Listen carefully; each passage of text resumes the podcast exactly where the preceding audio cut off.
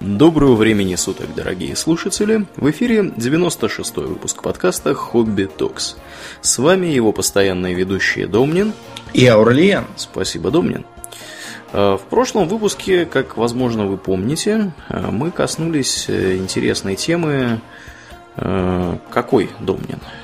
Мы коснулись такой темы, как профессиональные убийцы и их организации в истории. Угу. В первом выпуске мы говорили про таких интересных товарищей, как секта Хашишинов, Низаритская, на Ближнем Востоке. А сегодня двинемся дальше на восток и поговорим, в частности, о знаменитых ниндзя. Угу. Кто такой ниндзя, Аурлиен? Ну, в массовом сознании обычно, когда звучит слово ниндзя, все представляют себе мужика с мечом каким-нибудь за спиной, в черных одеждах, который там скачет, я не знаю, по крышам какого-нибудь японского пейзажа. Вот, бывает, что и не по крышам, а бегает пешком и всех порубает. Да, он всех рубит и, знаешь, так вот... Там, какими-то хитроумными видами вооружения размахивает и врагов косит направо и налево. Вот. При этом образ прочно проник в художественную культуру, и даже существует такой шутливый термин, как закон сохранения ниндзюцу. Да? Что за закон? Ну, видите ли, когда в кино набегают орды враждебных ниндзя, то их легко побивают. А когда выбегает один враждебный ниндзя, от него попробуй отбейся. То есть ниндзюцу, оно как бы является постоянной величиной, и один ниндзя дерется как куча безымянных. Ну, то есть... суть понятна. Да, суть понятна. Это просто такое отражение правил для... безликих головорезов, какие бывают в кино, чтобы они изображали фон, а не настоящие персонажи. Их делают очень слабыми, как штурмовиков там всяких. Когда ниндзя один, он почему-то бьется хорошо, просто потому что камера на нем, и он воспринимается как персонаж, а не как мебель. То есть образ ниндзя очень далек от реального, и тем не менее... кое-что он все-таки от реальности почерпнул. Ты знаешь, как переводится само слово ниндзя? Как? Ну, вообще-то говоря, ниндзя — это один из вариантов прочтения иероглифов. А иероглифами первоначально писали фразу «синоби но моно», что означает либо затаившийся, либо выжидающий, либо скрытый, в общем, что-то такое. Скрытный. Да. Ну и термин почему-то синоби не очень понравился широкой публике, а вот ниндзя, оно влилось. Синоби обычно используют в таких произведениях с претензиями на серьезность, хотя, как правило, серьезностью там и не пахнет. Угу. Начать придется издалека. Как и... многое. В Японии, не будем говорить, что прям там все, но многое. Ниндзя берут свое начало в Китае. Китайский термин для них — это линь куэй, что означает лесной демон.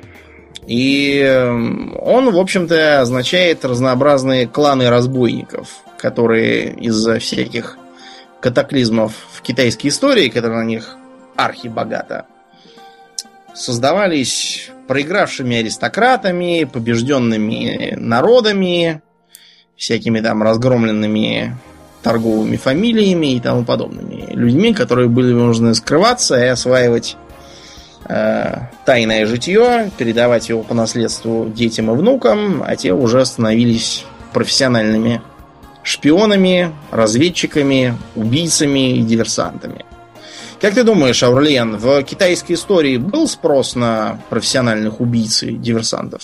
Ну, конечно, был. У них же было куча всяких княжеств, царств, по крайней мере, да. До тех пор, пока не пришли монголы.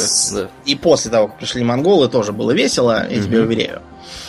Как-нибудь мы соберемся и сделаем большой, и тут ничего не поделаешь, придется цикл, наверное, выпуска на 4-5 сделать, не меньше. По китайской истории, все равно мы царапнем только вершину, но кое-какое представление дадим.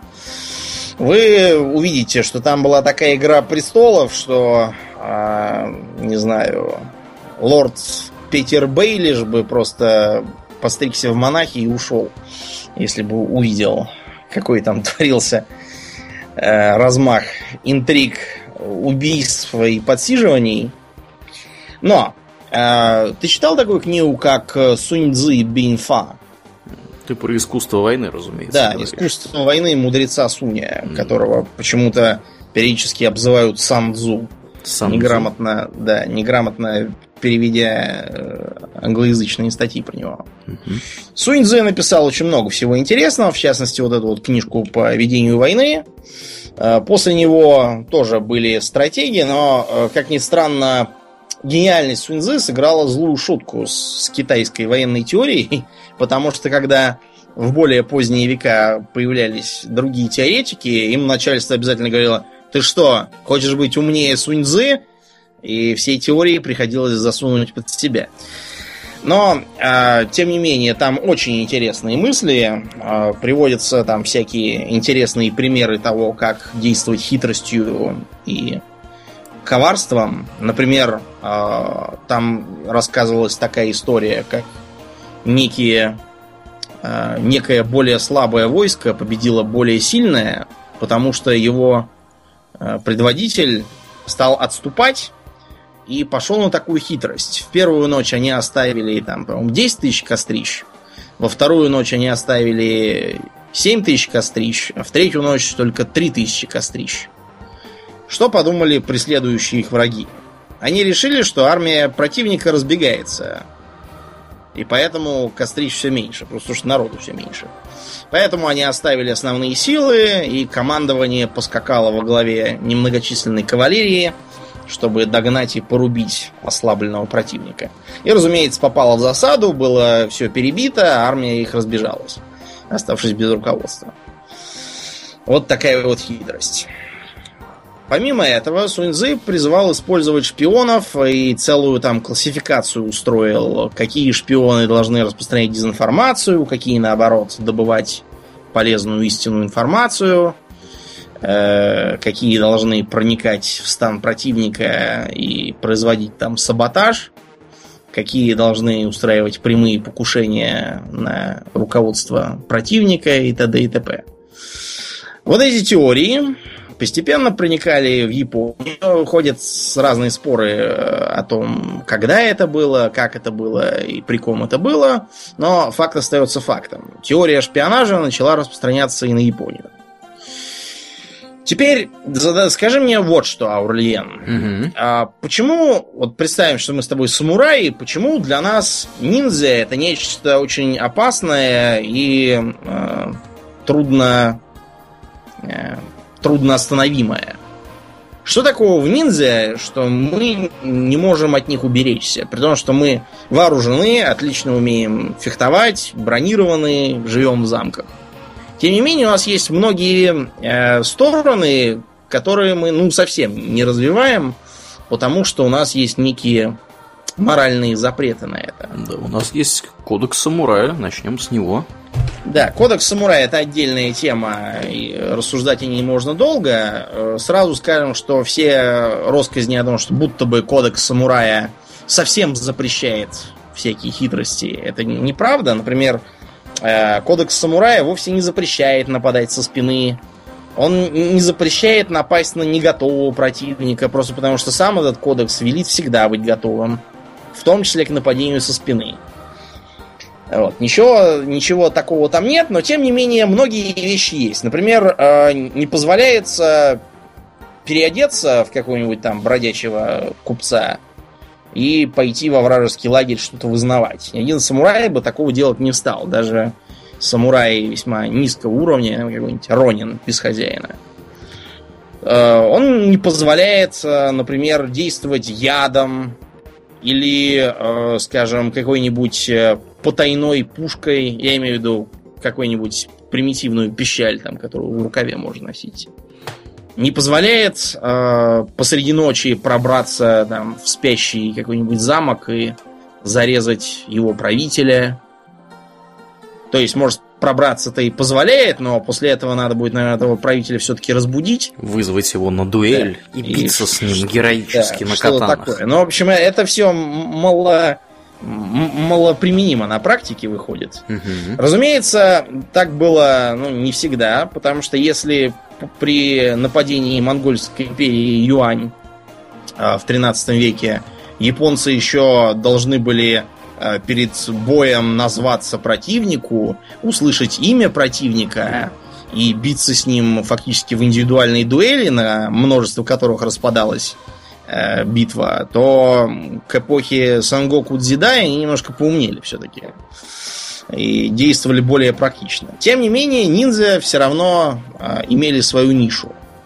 Откуда ниндзя взялись? Я имею в виду не сама идея, а непосредственно организации и кланы в Японии. Я так понимаю, что у них было примерно чуть более чем 2 района горных, да, расположенных в центре страны, куда трудно было попасть. Ну и, собственно, я так подозреваю, что публика... Трудно сказать, по каким соображениям они, в общем-то, стали этим по таким, заниматься. Как и везде. Я тебе объясню. Давай.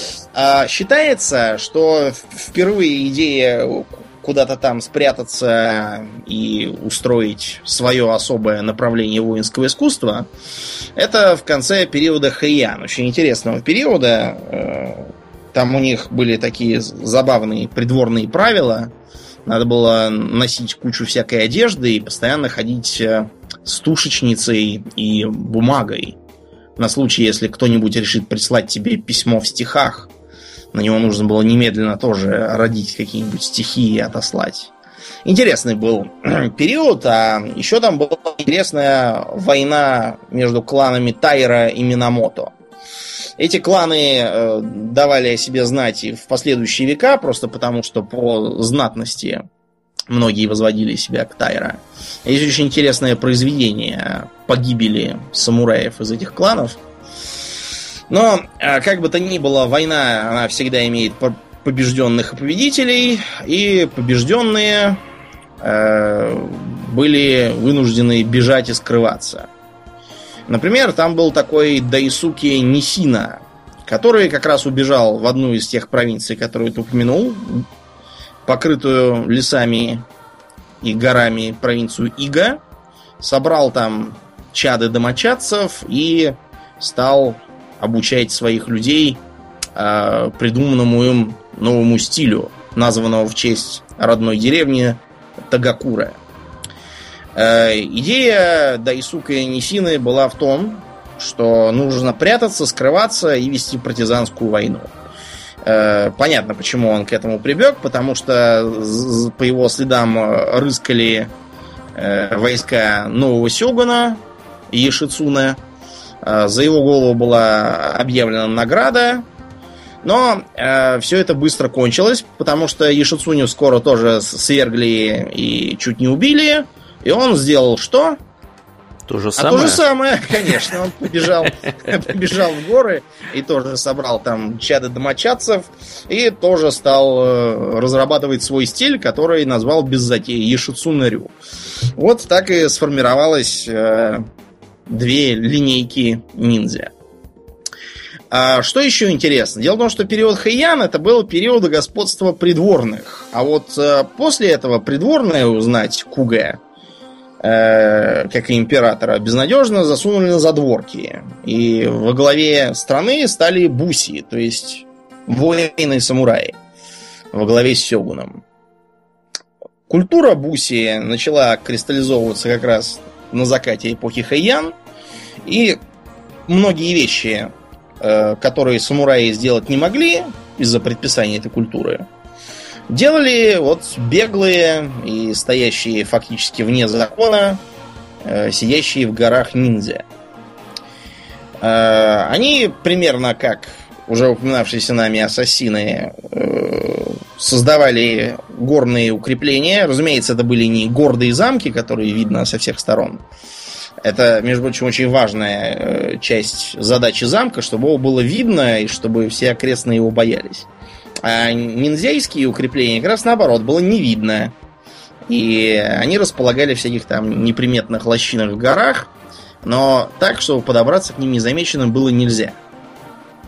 А подобраться поначалу хотели многие, потому что кто-то бежал после политических неудач, у кого-то сожгли село в войне, и податься было некуда, кто-то совершил преступление и скрывался от закона, кто-то, например, из монахов разругался с монастырским руководством и ушел, а в горах одному грустно.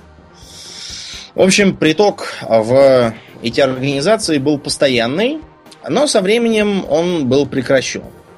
Прекращен по двум причинам. Ну, во-первых, ниндзя стали ощущать себя закрытой общностью с особыми взглядами, культурой и понятиями. А с другой стороны, когда тайная организация очень много принимает новых членов, чем это обычно заканчивается? Какая же она тайная после этого, если она много принимает членов? Заканчивается это обычно тем, что она перестает быть тайной, и в нее внедряются какие-нибудь другие правительственные агенты, и, в общем, наступает ей конец. Поэтому такой смех обычно вызывал у людей принцип комплектования темного братства в Обливиане. Потому что там оно так здорово замаскировалось, что любой случайный прохожий с удовольствием расскажет, как оно принимает свои ряды. И где оно находится. Да, и, ну, где оно находится и не говорили, но простой способ в него попасть все сообщали. Где находится, можно было узнать из загрузочных экранов. Вместо этого. Да. Ну вот, так кланы ниндзя стали закрытыми организациями, и у них сформировалась такая внутренняя иерархия. Они делились на три разных слоя. Какие-то там высокие люди, средние люди и нижние люди. Высокие люди получали заказы, средние люди решали, кто ими будет заниматься, а нижние люди ходили, собственно, и делали это. Кто был их клиентами, Аурлиен, как ты думаешь? Я думаю, все подряд. В том числе те же самураи. Те же самураи. Но не сами самураи, а их правители даймё. Угу. Даймё одно время пытались создать нечто вроде своих кланов ниндзя, но получалось это у них не очень хорошо, потому что соперничать с кланами из Иги и Коги без такого опыта и жестоких условий жизни было трудно. Так что так или иначе к их услугам прибегать приходилось всем. И обострился спрос как раз в эпоху Сингоку-Дзидай, когда все были врагами всем, все подозревали окружающих, ходили друг на друга войной и часто прибегали к услугам ниндзя как шпионов или убийц. Поговорим немножко о том, как реальные ниндзя выглядели и действовали. Аурлиен, как, по-твоему, наряжались они в черную пижамку? Я думаю, что наряжаться в черную пижамку в их случае это было примерно равносильно тому, чтобы повесить себе на спину такую вот мишень, большую-пребольшую, и внизу подпись поставить: «Я ниндзя, убейте меня». Конечно, они не наряжались. Они наряжались обыкновенными крестьянами, какими-нибудь там торговцами, я не знаю, ремесленниками, может быть. Они... Монахами. Монахами, да. Их задача была слиться с окружающей публикой. Вот. И, естественно, наряжание в черные одежды никак этому не способствует. Более того, Домнин, даже если им нужно было нарядиться во что-то незаметное, они, например, для того, чтобы действовать ночью, да, скакать по крышам, ночью черное удобно, но они наряжались совершенно не в черное, они наряжались в темно-коричневое или, по-моему, даже какое-то там бурое, серо-бурое какое-то. Потому что оно просто-напросто... Вот представьте себе, вы одеты в черную одежду и в какую-нибудь там лунную ночь или безлунную ночь, но со звездами пытаетесь перемещаться. Естественно, вы будете более заметны, чем если бы у вас одежда была... А все, да, потому что цвет ночи, он не черный. Да, как это не описывается в поэмах, он, тем не менее, все-таки такой... Да. Серо-бурый немножко. Да. Ну, мы не про черную одежду, а мы про смешивание с публикой. Да. Значит, вообще вот эта затея со смешиванием с публикой, она всякий раз доводится до маразма.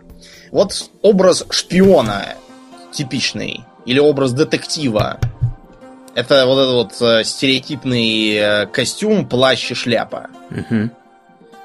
Сейчас считается, что это как бы такой канонический облик, при этом он, очевидно, маразматический. Если ты в таком виде ходишь, то ты как бы кричишь, что ты шпион. А откуда этот образ взялся, ты знаешь, Аурлиен? С трудом. Могу Дело просто в том, что когда он формировался, то есть в период с 20-х по 50-е, такая форма одежды была абсолютно типичной для любого крупного города, где, собственно, все шпионы и детективы и концентрировались. И потому носить там вот такое означало как раз слиться с толпой безликих людей, одетых в плащи и шляпы, как под копирку. Единственное, что все-таки цвета были обычно не черные, как сейчас что-то изображается, а всякие там серые и коричневые, менее яркие и резкие. Но вот так ходили все, поэтому шпионы-детективы тоже так ходили. Со временем мода прошла, а образ почему-то остался. Видимо, почему-то из кино он остался. Вот. Так что одеваться вот так — это верный способ привлечь себе внимание, а вовсе не смешаться с толпой. Или вот возьмем ту же серию игр про ассасинов. В первой части был создан вот этот канонический образ ассасина. Mm-hmm. Такой балахон с капюшоном, белый, подпоясанный красным. Да, и куча ремней каких-то еще. Да, там всякие ножики и тому подобное. Mm-hmm. Оставим в стороне то, что ножи, кинжалы и сабли, какими он там обвешался, это видно все. Но сам по себе наряд не то чтобы глупый, потому что так ходили многие, так ходили всякие священнослужители, и не будем забывать, что это Ближний Восток 12 века, да? Угу. Так что в первой части наряд был абсолютно оправдан. И то, что главный герой, этот Альтаир, периодически прикидывался монархом, тоже было оправдано. Но вот в последующих играх начался все усиливающийся по накалу маразм. Вторая часть. Дело происходит где? В Италии эпохи Возрождения. Конец 15 века. Главный герой щеголяет в плаще с капюшоном. Тут, в принципе, можно согласиться. Тогда капюшоны носили многие, тем более в Италии, тем более в городах. Многие ходили и в плащах, и в капюшонах, и все такое. Угу. Ладно, это мы еще когда со скрипом спустим. Но дальше начинается совсем уже. Герой третьей части индеец. И он тоже ходит в плаще с капюшоном? Он тоже ходит. Причем он ходит как бы не в плаще с капюшоном, на нем такой как бы камзол, характерный для 18 века, но при этом с капюшоном. Зачем он это делает, не очень понятно, тем более, что ему действовать приходится в основном в всяких там лесах и полях, и что он планирует разглядеть, ходя с капюшоном на голове, я уж не знаю. Ладно, потом 4-я часть про черный флаг, про пиратов. Моря. Совсем тупость, да, полнейшая. Зачем моряку нужен капюшон? И от кого он таким образом пытается маскироваться, тоже не ясно. Поэтому я как можно быстрее находил тамплиерский наряд, который без капюшона, а просто обычный кафтан. И ходил в нем, чтобы сгладить этот маразм. Ну и вот во Франции 5-я, будем считать, она хотя и не номерная линейка, угу. Какой-то тоже прикид для конца 18 века и опять капюшон. Тебя, наверное, порадует то, что, похоже, в Лондоне капюшона не будет. В Лондоне, да. Капюшон как бы будет, но он будет тогда, когда он реально нужен, когда там надо шариться за всякими столбами. Угу. Там он будет такой, как бы, складной, убирающийся под воротник, а в повседневной жизни гражданин наш будет ходить в цилиндрах и всяких там котелках, надо понимать. И это не может не радовать. Вот, наконец, до кого-то дошли зайчатки разума. А черная пижама, Аурлиен, как по-твоему, откуда все-таки взялась? Кто же ее придумал для ниндзя? Черная пижама? Я, так вот, порывшись в глубине своей памяти, припоминаю фильм с Джеймсом Бондом. Там ниндзя в черной пижаме спускались. Помнишь, там, где были какие-то злодеи, все, значит, космические аппараты прибирали к рукам, и Джеймс Бонд отправился, он еще на маленьком вертолетике летал. Вот там вот ниндзя были как раз в черных пижамах. Но напомню, если кто не интересовался Джеймсом Бондом, даже на момент написания книги о Джеймсе Бонде считались за лютейший трэш. Вот, так что и фильмы про него соответствующие. Но на самом деле все гораздо раньше появилось. Ты знаком с театрами Но и Кабуки? Традиционно. Да, что-то слышал про них. Точно. Это очень важная вещь для понимания многих японских примочек. Вот, например, те же самые манго и аниме, они созданы на нескольких столпах. Один из них — это, безусловно, диснеевская анимация, потому что многие корифеи японской анимации, они стажировались как раз у Диснея на студии и почерпнули оттуда некоторые вещи. Это особенно хорошо видно по ранним японским мультфильмам, типа «Приключения кота в сапогах». А другие столпы — это стилистика и драматургия театров Но и Кабуки. Один из них — это, например, то, что драматизм превыше реализма. Я видел как-то раз в записи, или нет, это была трансляция, но, в общем, это был спектакль какой-то. Угу. Там была какая-то несчастная любовь между некими средневековыми японскими юношей и девицей. А юношу играл сын, а девицу — отец, пожилой уже. Тем не менее, там такой был накал драматизма, и там все прямо грызли реквизит, что это не бросалось в глаза. И действительно воспринималось, что это персонаж, а не пожилой мужик, который играет персонажа. Угу. Так вот, в этом театре есть также рабочие сцены, которые стоят в черной одежде на черном фоне, чтобы их было не видно. Эти рабочие должны изображать всякие спецэффекты. Ну, то есть они размахивают там всякими флажками, что должно изображать пожар, перемещают предметы, что должно там изображать их падение там, или перемещение с ветром. Так как они в чисто черном на черном фоне, и освещение еще так поставлено, их почти не видно. Видно только перемещающийся предмет или то, что они там изображают. Так вот, чтобы показать, что некто убит тайком и из-под тишка, неизвестно кем, чтобы не показать персонажа, который реально по сюжету это делает, убийство совершал рабочие сцены, наряженные в черный прикид. Так почему-то и вылилась вот эта вот идея об изображении ниндзя как рабочих сцены. Дело в том, что когда в Японии уже театр стал более-менее современным после реставрации Мэйдзи, возник вопрос, как ниндзя изображать, чтобы было видно, что это ниндзя. Ну и решили взять просто старый образ рабочего сцены. Так и получилось. Хорошо, с одеяниями разобрались. Ниндзя должен был выглядеть как простой какой-то работяга. Почему именно работяга? Потому что на простонародье самураи смотрели с высоты колокольни, в данном случае с высоты пагоды, да, и они все были для них на одно лицо. Это помогало маскировке. А еще один важный момент. Если ты какой-нибудь там рабочий или ремесленник, то не возникнет вопросов, для чего тебе топор, например, какой-нибудь. Или шило. Или серп. Да, или серп какой-нибудь. То есть что-нибудь, что можно обратить в орудие убийства. Кстати, об орудиях убийства. Вот был такой и остается популярнейшая франшиза про черепашек-мутантов ниндзя. Да. Подростков. Еще у них там слово есть — подростки. Подростков, да. Но давай-ка припомним, чем эти так называемые ниндзя вооружены.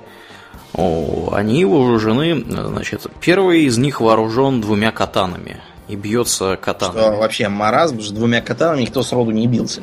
Да, только в Diablo 3 бьются двумя катанами. В двух руках. Да. Второй вооружен какими-то кинжальчиками-саями. Сай, да. Третий вооружен нунчаками, то есть маленькими цепами, а четвертый вооружен посохом бо. Угу. Является ли это, эти четыре вида оружия, ниндзяйскими, Аурлиан? Нет. Никакого отношения не имеют. Угу. Начнем с катаны. Катана, причем одна, в пару ей выдается в акизаси, то есть более короткое лезвие. Это оружие самурайское. Это оружие, в первую очередь, конника, во вторую очередь, пешего фехтовальщика. Были у японцев и другие мечи, самые разные. Например, такая интересная вещь, как нодати, также известная под странным названием дайкатана. Это такой длиннющий двуручный меч, который надо носить на плече. Вот, и на применение которого можно неплохо полюбоваться в игре Сёгун 2. Там есть такие специальные отряды. Хорошо пробивают оборону. Что такое сай? И откуда вообще это оружие, блин? Вопрос не праздный. Как они выглядят, я думаю, представляют примерно все люди нашего с тобой возраста. Это такие кинжальчики, которые... Достаточно длинный стилет, да, с гардой мечеломкой, если выражаться по-европейски. А откуда они взялись, я, честно говоря, даже и не знаю, откуда они взялись. Насколько я понимаю, это окинавское оружие. Знаешь, что такое Окинава, Урлиан? Окинава – это остров, по-моему. Да, это остров к югу, который достаточно здорово отличается по своей культуре от материковой Японии. Там очень много долгожителей. Туда постоянно ездят всякие западные ученые и журналисты, чтобы это все изучать. Конечно, оговорился насчет материковой Японии. Но я имею в виду... От основной части. Большой островок. Да. Я уже мыслю как бы по японским масштабам. У нас тут материк. Да, целый материк, да. Ну вот, да, это, в общем-то, неправильно назвать это как отдельный остров. Это, вообще говоря, просто самый крупный остров архипелага Рюкю, который долго был сравнительно независим. Потому что он считался как бы за спорную территорию между Японией и Китаем, и из-за этого там можно было обходить всякие запреты на торговлю, которые издавал Сёгун. Практически вся торговля шла через Окинаву. Ну и вообще это очень такое отдельное место. Однако со временем оно было окончательно присоединено к Японии, Японской империи. И там были заведены новые порядки. Порядки заключались, например, в запрете на использование настоящего боевого оружия. Это была часть так называемой охоты за мечами, которая была произведена после окончания эпохи Сингоку-Дзидай, если мне не изменит память, новыми властями. Но властям было совершенно не нужно вооруженное население, поэтому... Армии Асигару, то есть ополченцев незнатного происхождения, были быстренько расформированы. И для простолюдинов доступ к оружию был сильно затруднен. Но окинавцы были народ гордый, как и остались.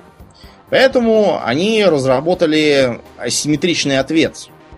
Боевое искусство кабудо. Сам термин переводится как «путь старинных воинов» или «старинный боевой путь». Черт его знает, как это правильно сложить. Я по-японски ничего не понимаю. Но если ты посмотришь на список оружия, то обнаружишь, что практически все, кроме вот этого Леонардо с мечами, что есть в черепашках-мутантах-ниндзя, оно происходит из кабудо. И нунчаки, и бо, и саи, а также другие популярные виды оружия, такие, например, как тонфа. Знаешь, что такое тонфа? Тонфа? Нет, не знаю. Надеюсь, это вот что-то съедобное, как тофу? Нет, это не съедобное, это вот американского полицейского напугай, он тебе немедленно тонфой по башке даст. Ну, вернее, не совсем тонфой, а производная от нее полицейской дубинкой.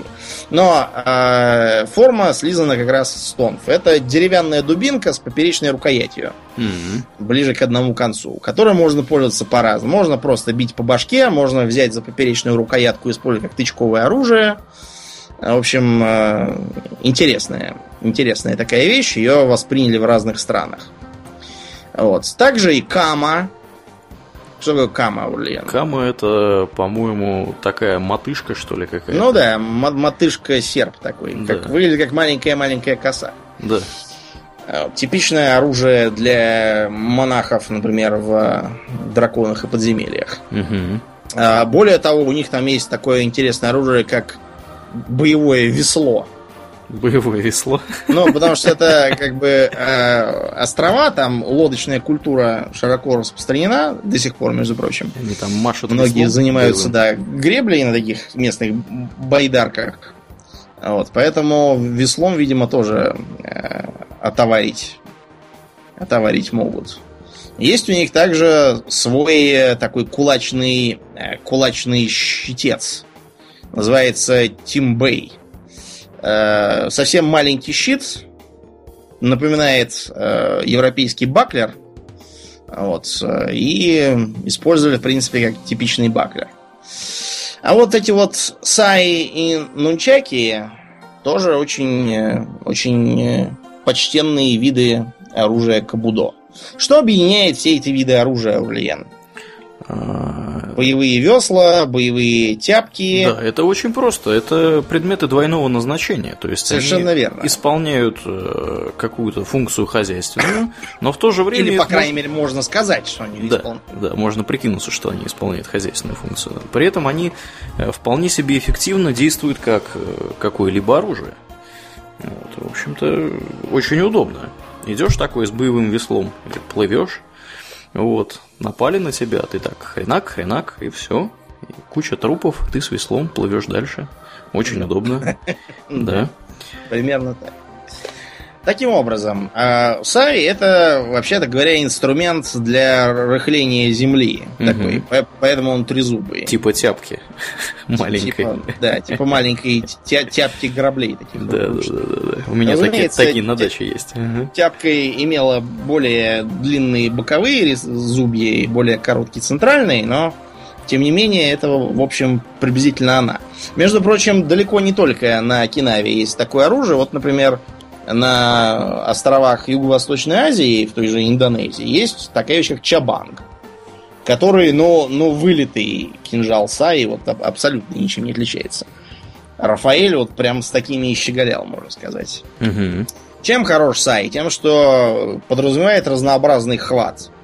Как и традиционный за рукоять, так и такой кастетный хват, когда центральное лезвие пропускается, не лезвие, а клинок, пропускается между средним и безымянным пальцами, и его держат так, чтобы можно было бить кулаком и одновременно тыкать.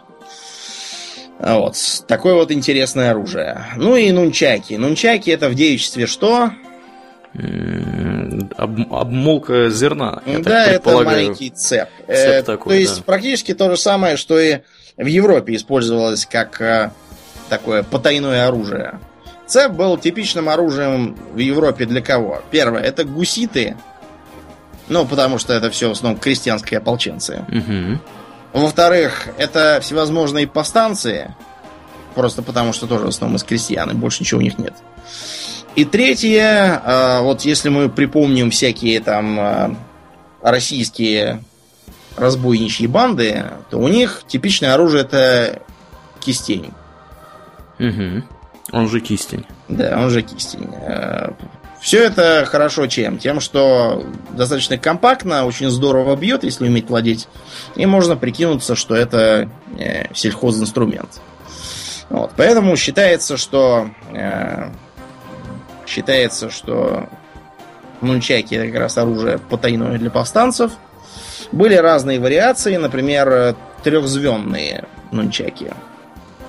На эту тему даже были сочинены какие-то байки про то, что якобы некий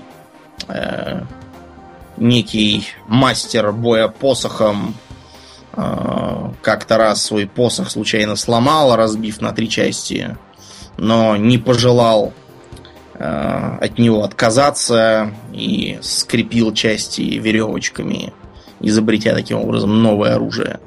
Это, скорее всего, легенда, вот, да и распространение у такого трехзвенного цепа гораздо ниже. Ну и Донателло владеет посохом Бо.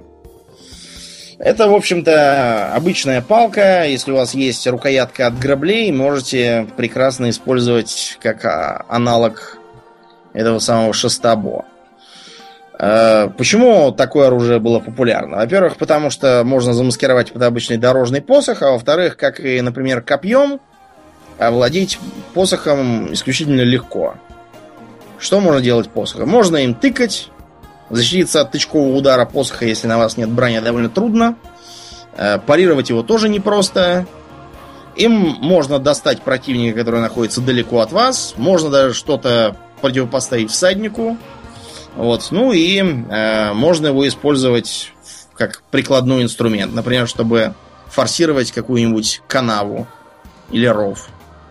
Или там, не знаю, носить на нем пожитки, закинув его через плечо. С ним разработано специальное боевое искусство бадзюцу.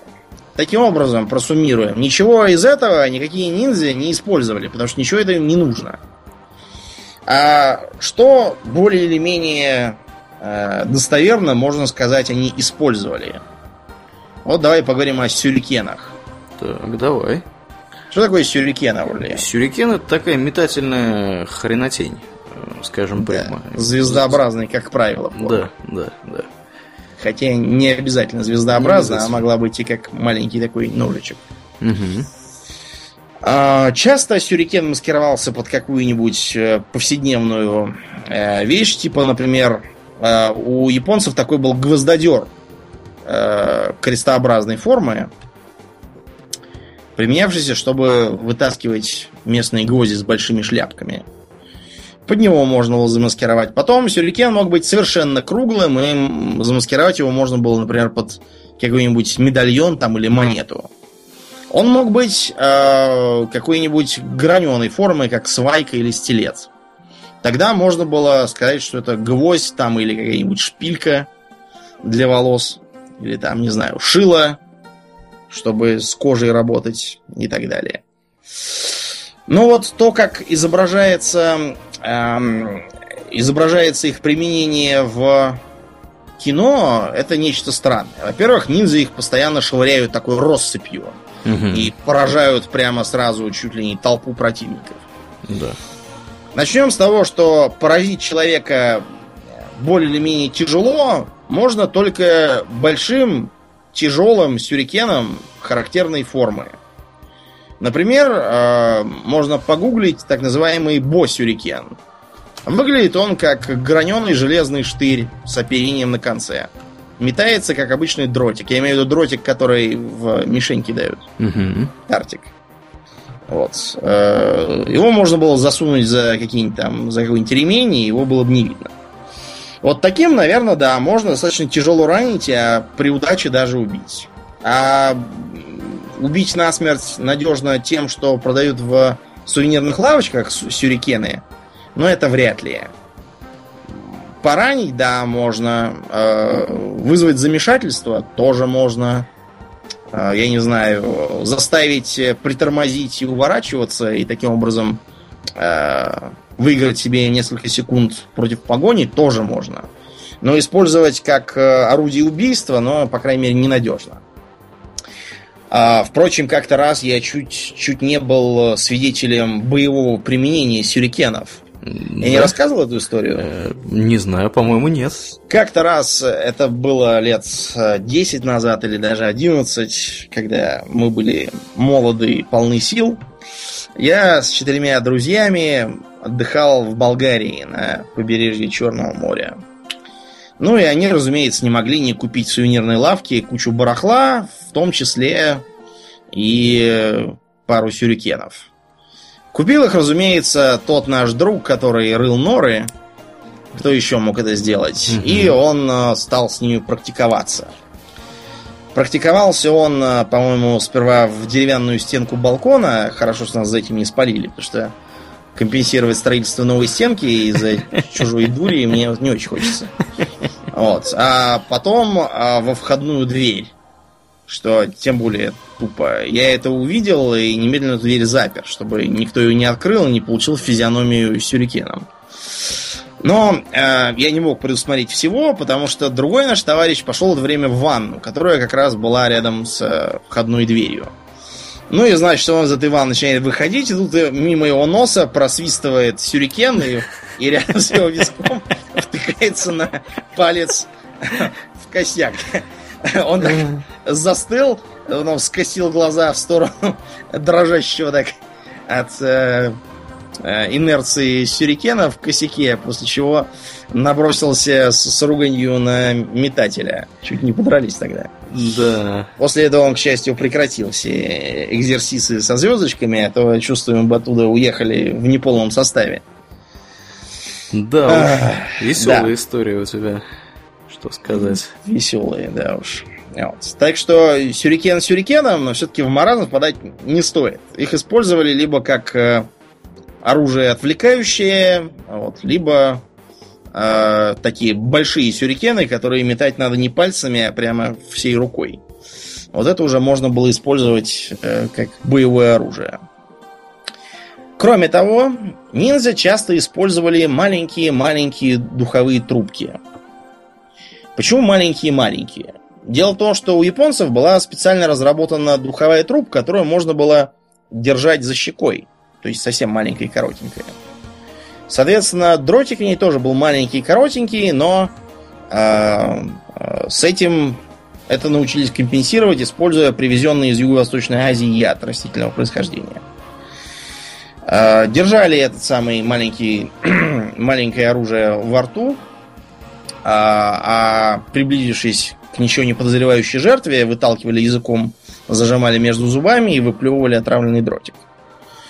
Такое можно было провернуть, если, допустим, затесаться среди обслуживающего персонала замка или, предположим, переодеться в какую-нибудь там гейшу. Между прочим, это применялось довольно часто, потому что среди ниндзя было достаточно много женщин, и даже если вы не женщина, то все равно можно было попробовать такой ход, поскольку гейша носит очень тяжелый макияж, вот, и определить сходу, что это не женщина, а мужик, бывало непросто. Кроме того, все-таки азиатские женщины маленькие и не особо фигуристые, так что замаскироваться нетрудно. Кроме того, применялись и маленькие пищали, так называемые теппо. Японцев к началу эпохи Сражающего царств уже познакомились с огнестрельным оружием, во-первых, китайцы с их порохом, а во-вторых, португальцы, которые успели понаплыть и завести с японцами торговлю. И они же их познакомили с европейской огнестрельной мыслью. Именно использование огнестрельного оружия, наверное, и помогло Оде Нобунаге выиграть гражданскую войну. Ну, пока его самого не убили. Свои же. Его застрелили? Нет, его не застрелили, его просто зарезали, по-моему. Какой-то из его генералов, который что-то там на него затаил злобу. Потом этого генерала тоже убили свои же. Тоётоми Хидэёси, насколько я помню. А когда Тоётоми Хидэёси помер, то последний оставшийся в живых, потому что сидел смирно, никуда не лез, Токугава Иэясу объявился новым сёгуном, и просто уже никого не осталось, чтобы... конкурентов, да. Да, из конкурентов. Да, если бы его застрелили, было бы иронично. Я было бы иронично, подумал, да.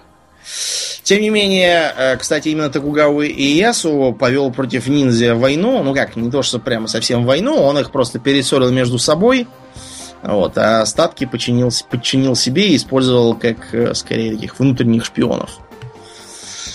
Далее. У ниндзя были особые мечи ниндзя-то. Как думаешь, чем они отличались от полноразмерных катан? От полноразмерных катан, как нетрудно догадаться из того, что ты сказал, они отличались размером. Они были короче, и их было проще прятать в складках одежды или где-то там еще. В общем-то, да. И я так думаю, что да, в основном они отличались именно размером. Размером, в том числе, они часто были прямыми. Кстати, из-за размера их можно было носить за спиной, в отличие от катан, который таскает на себе Леонардо. Потому что, вынимая из-за плеч катану, очень легко можно самому себе голову отрубить. Угу. Вот. Но нормальный способ ношения меча, то есть за поясом, был распространен, ну, как минимум, не меньше. Так что рисовать ниндзя только с мечом за плечами, ну, это неумно. А кроме того, ниндзя часто использовали всякие там хитрые ножны. Например, ножны, которые можно было использовать как духовую трубку. Ножны, которые можно было использовать, например, чтобы съезжать по канату. Всякие там кошки с веревками тоже носили. Бомбы.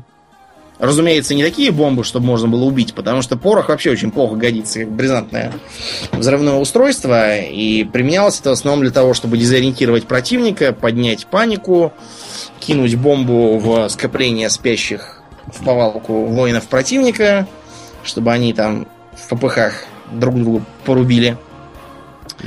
Угу. Избежать, да, разумеется.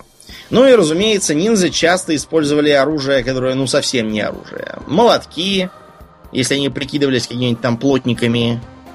Топоры из той же серии. Всякие там головные шпильки. Палочки для еды, в том числе. Их можно делать металлическими, так что как оружие их использовать вполне можно. Просто кусок веревки, чтобы удавить. И, разумеется, яды. С ядами у ниндзя все было в полном порядке. Они могли отравить еду или питье, могли отравить какую-нибудь там иглу и задействовать ее, поскольку канал поставки из Юго-Восточной Азии был налажен. Так что все серьезные властители держали при своем дворе специальных людей, которые пробовали еду. Угу. Причем часто на эту должность назначался какой-нибудь зловредный аристократ, которого было не жалко. Да, которого было не жалко, да, и который был конкурентом. Таким образом, от которого, собственно, опасались такой подлянки, чтобы он... Это было ему такое негласное предупреждение, чтобы он не придумывал ничего особенного. Были, разумеется, и специфические виды оружия для ниндзя, которые никто больше, наверное, в здравом уме не использовал, такие как кусаригама. Это монструозная комбинация камы с длинной-длинной цепью, на конце которой грузик. Угу. То есть я не очень понимаю, как этим пользоваться, даже если ты ниндзя, и зачем оно нужно. Мне кажется, в этой цепи быстрее сам запутаешься и упадешь, чем кого-то убьешь. Вот. Не брезговали и простым оружием типа копья. Вот, например, есть легенда, что Уэсуги Кенсина ниндзя убил, когда тот был в сортире. То есть он забрался в выгребную яму и сидел там в дерьме, дожидаясь, пока Уэсуги Кенсин не пошел по нужде, и ударил его снизу копьем, заколов. Или, может, не копьем, а мечом или еще чем-нибудь. После чего опять спрятался в дерьмо. И, разумеется, поднялась тревога, все стали бегать и искать, кто же зарезал нашего даймё, но, видимо, лезть в сортир никто не догадался. Так что он просидел там еще сутки, после чего тревога улеглась, он выбрался и ушел. Да, очень умно, но не очень, скажем так, гигиенично. Не очень гигиенично, да. Но ниндзя, они были, скажем так, суровые и ничего не боялись. Суровые сидельщики в сортирах. Да, да. Интересная история. Да, я, правда, думаю, что это все-таки брехня, а не настоящая история. Ну вот. А после того, как эпоха сражающейся даймё закончилась и воцарился сёгунат Токугава, ниндзя временно притихли. Новым всплеском их деятельности была война Босин, про которую мы уже как-то раз рассказывали, которая велась между сторонниками императора и сторонниками сёгуна. Вот там последние синоби и проявили себя. На это можно поглядеть, кстати, и в игре, которая как раз в серии Total War про эпоху войны Босин говорит, там ниндзя используются напропалую. Mm-hmm. Вот. Последние ниндзя, которые уцелели в этой войне, обнаружили, что Япония изменилась, в черных пижамах больше не побегаешь, сюрикены не пометаешь, и пошли, вероятно, записываться в разведку, в полицию, во всякие там министерства иностранных дел, чтобы работать в посольствах и следить за их безопасностью. И, вероятно, в подразделениях войсковой разведки японской армии и, возможно, каких-нибудь там боевых пловцов. Угу. Дальше они сходят с исторической арены и проявляются в двух новых итерациях. Первое, это, разумеется, дебильные фильмы про них. Началось все это, я имею в виду как широкое явление, по-моему, с фильма «Американский ниндзя», от которого началась прямо ниндзя-мания. А у нас в Советском Союзе был его аналог, северокорейский фильм «Хон Гиль Дон», на который все, да, ходили прямо табунами. И после этого, даже. Ну, не знаю, сейчас уже, наверное, смотреть это глуповато, хотя для тех времен было интересно. Ну вот, этот самый Хон Гиль Дон вызвал у нас пик интереса к нунчакам. Все принялись мастерить в школьных мастерских и на заводах там самодельные нунчаки и тренироваться их крутить. Как правило, попадая себе же по башке или там по локтям и нанося травмы. Но, между прочим, нунчаки использовались и вполне нормальными школами боевых искусств в Советском Союзе. Вот у моего отца, например, есть. Угу. И его довольно плотно учились с ними обращаться, там всякие удары наносить. Разные. Он мне, например, показывал какой-то такой удар в лоб. Это когда ты нунчаки эти так вперед ими взмахиваешь, и когда боевая часть принимает горизонтальное положение, ты не боевой частью ее так подталкиваешь вперед, и она наносит тычковый удар. Mm-hmm. Не знаю, насколько эффективный удар, но вроде как он есть. И вторая итерация — это школы ниндзюцу. Вот у нас в Москве их есть как минимум 3. Да ладно. Да, да. И туда... там прямо ниндзюцу сидят такие. Да, и прямо ниндзюцу. Причем сидят, это, наверное, ты очень правильно сказал, потому что важной частью в этих школах является, например, долгое сохранение неподвижности. Там учат висеть там в неудобной позе часами, не шевелясь, дышать там как-то потише и какие-то молниеносные удары носить. Но это в лучшем случае, в худшем там будет какой-нибудь идиотизм вроде той, помнишь, серии фотографий про адептов бесконечных русских боевых искусств, казачьих колоправ и тому подобное, которые бьют друг друга по башке палками от швабры. Колоправ, это да. Почему-то все время одеваются в какие-то рыбацкие камуфляжные штаны. Ну, в них же драться удобнее, ты ничего не понимаешь. И все такое. Ну вот, наверное, большинство этих школ ниндзюцу, они примерно такие. В любом случае, я не думаю, что ниндзюцу такой уж замечательный способ научиться биться, потому что задача ниндзя, Аурлиен, она же была вовсе не в том, чтобы всех убить и одному остаться, а в чем? Задача ниндзя заключалась в том, чтобы получить разведданные, посчитать по головам количество воинов во вражеском войске или сделать что-то подобное, или кого-нибудь отравить на худой конец, и быстренько... Что-нибудь поджечь, какую-нибудь диверсию устроить, действительно, и быстренько ретироваться после этого, не нашинковывая врагов, там, я не знаю чем, потому что у них нечем было нашинковывать врагов. Кроме того, ниндзя — это воин по определению легковооруженный, с бронесамураями, и биться ему неинтересно. Угу. Это неизбежно малочисленные воины, и пускать их как обычную пехоту странно. Можно, конечно, попробовать было использовать какой-нибудь там засадный полк, но это тоже... Нет. Кстати, в Total War они используются именно так. Там можно попробовать их из каких-нибудь кустов напустить в тыл противнику. Там они были, ну, сравнительно, не знаю, сравнительно полезны в этой роли. Впрочем, ниндзя, в принципе, могли и побиться, но в таком случае они выступали как переодетые под вражеские образцы пехотинцы, вооруженные стандартным образом. Их задачей было затесаться в боевые порядки противника, после чего внезапно учинить там полную атаку, да, и застать врасплох. Угу. Как правило, какой-нибудь критический момент. Такое делается и в современной боевой теории. Правда, это считается за недопустимую военную хитрость. И те, кто попался в плен, считают не военнопленными, а преступниками. Ну вот, так что поменьше ориентируйтесь на странные представления голливудского кинематографа, да, и побольше думайте практически. Ну и для завершения сегодняшнего выпуска мы поговорим об еще одной интересной, древней и, я надеюсь, больше не существующей группе профессиональных убийц, как тхаги или туги, на разных языках их по-разному произносили.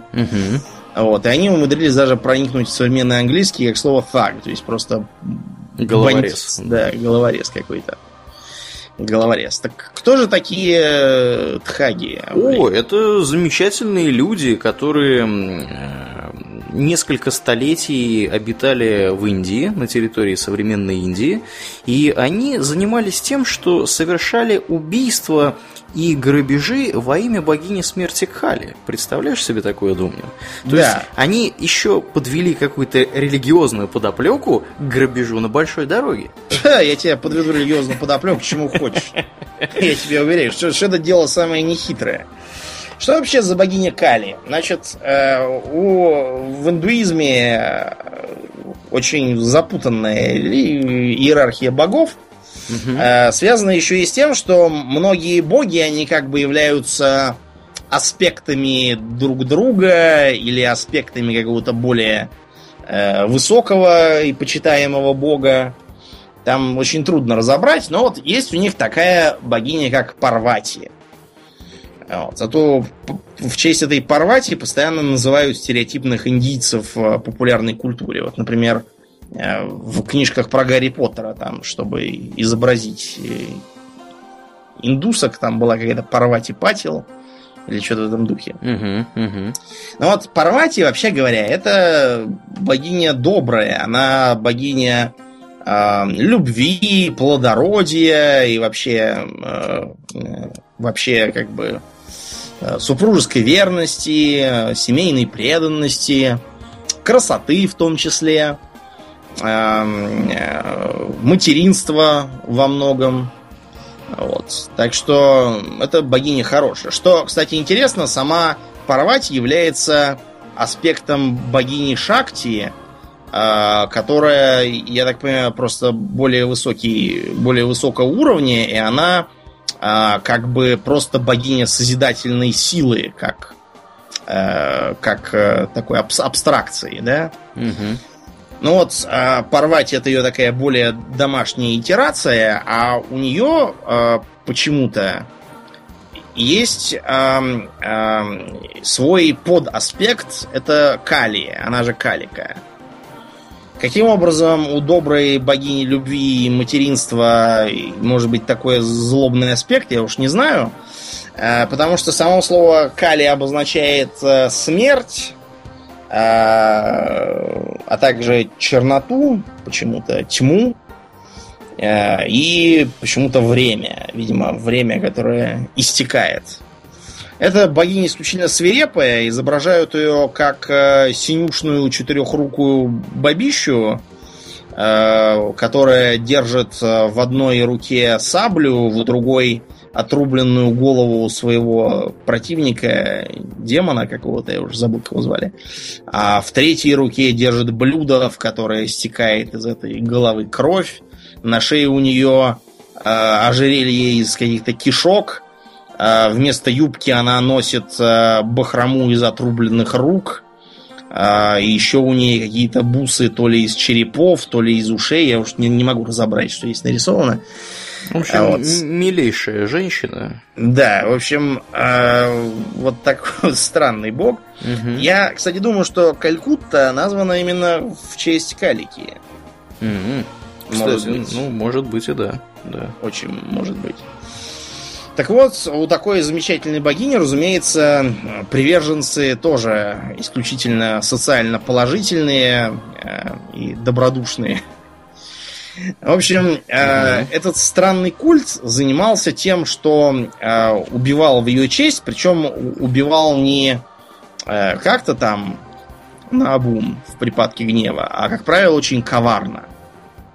Они примыкали, например, к путешественникам во всяких там глухих районах, к караванщикам, и шли с ними, вызнавая... Под видом нормальных ребят. Да, обычных совершенно. Вот. Ну и когда к ним уже привыкали, они внезапно нападали и либо душили веревкой или платком, либо резали ножами, либо еще там что-то делали, а после этого шмонали трупы. Вот. Чтобы не вызывать подозрений, потому что какая-то толпа народу вдруг примыкает к каравану и идет, это могло насторожить людей. Они распределялись по дороге, и сперва там один примыкал, потом другой, потом пятый и десятый, их там уже становилось много. Вот. Они прикидывались, будто друг друга совершенно не знают, а потом все вместе по знаку нападали. Вот. У них были самые разные прозвища, например, там душители, фансигары. По не знаю какому языку, фансигары. То ли санскрит, то ли еще какой-нибудь фансигар. Почти как портсигары. Портсигары, да. Вот. Очень любили удавки. Вот. И убивали, говорят, чуть ли там не до 2 миллионов человек за всю историю, хотя более скромные и более научные оценки за 1,5 века гласят о где-то 50 000 жертв. Угу. Да, цифры разнятся сильно. А да. Что с ними случилось-то, Думань? Почему мы говорим о них в прошедшем времени? Случилась британская оккупация Индии. Угу. Вот. Назовем вещи своими именами. Да. Не колонизация какая-нибудь, а британская оккупация. Да, в общем... Колония — это там, где нет никакого государства, а когда оно есть, это как раз оккупация. Так вот, британцы, они про них можно, могу сказать, плохого, но вот то, что шатающихся по дорогам убийц они не любят, это факт. Вот. Так что британцы обратили против хагов всю мощь своей администрации, и их вроде как повывели где-то в середине 19 века. Да, при этом, по разным подсчетам, 3500 человек они изловили, сколько-то там казнили, сколько-то просто-напросто по тюрьмам распихали. В общем, они разобрались достаточно серьезно с ними. За них говорила, например, централизация, потому что Индия на момент начала британского завоевания представляла собой огромную кучу разнообразных княжеств и маленьких царств. Кое-какое подобие централизации пытались навести мусульманские императоры, известные как Великие Моголы. Угу. Вот, но даже они там далеко не все контролировали. Так что, если, например, посмотреть на карту британской Индии, то будет видно, что сама Британия контролировала напрямую далеко не так много территорий. Да, и в основном эти территории были ближе к побережью. Потому что, да, сами понимаете, добраться до них легче. А все остальное — это были местные царьки, князьки и раджи. Правда, Британия старалась всячески постепенно наложить лапу и на эти земли, проведя какой-то порядок, по какому... Если у феодала не было прямых наследников, то земли переходили к сперва британской компании, потом британской короне. Это уже было после восстания Сипаев. Ну вот, то есть уничтожение тхагов было одной из политик по искоренению странных обычаев, угу, какие там были. Например, вот тот обычай Сати, знаешь такой? Сати? Нет, не знаю, что за обычай Сати. Это когда жена вместе с... Вернее, вдова вместе с помершим мужем тоже сожигалась. Так как напрямую взять и запретить это было нельзя, британские власти старались как-то косвенно этому мешать. Например, введя запрет на сожигание вдовы вместе с покойным мужем и заставив их некий временной промежуток соблюдать. Это было с целью того, чтобы первое горе прошло, и вдова слегка пришла в чувство и потеряла желание самоубиваться. в горячке. Ну и так далее. Там всякие другие ограничения и надуманные всякие процедуры придумывали, чтобы как-то с ним бороться. Но вот от хагов извели, используя новейшие достижения детективной мысли. Например, ввели программу защиты свидетелей. Да. Для тхагов, которые соглашались выдать всех остальных, они их перевозили в какой-нибудь другой совершенно район Индии, где их никто не знал, где они могли жить спокойно под фальшивым именем. Так что будем надеяться, что никаких тхагов нету. Вот, давным-давно в Индии и без этого хватает всякой дряни. Угу. Чтобы еще и каких-то головорезов религиозных распространять. Ну, на теме тхагов мы закончим историю убийц древнего времени и перейдем в нашем третьем выпуске к более или менее современному типажу киллера. Там мы тоже разоблачим немало всяких дуростей, киношных штампов и неадекватных представлений населения об этом.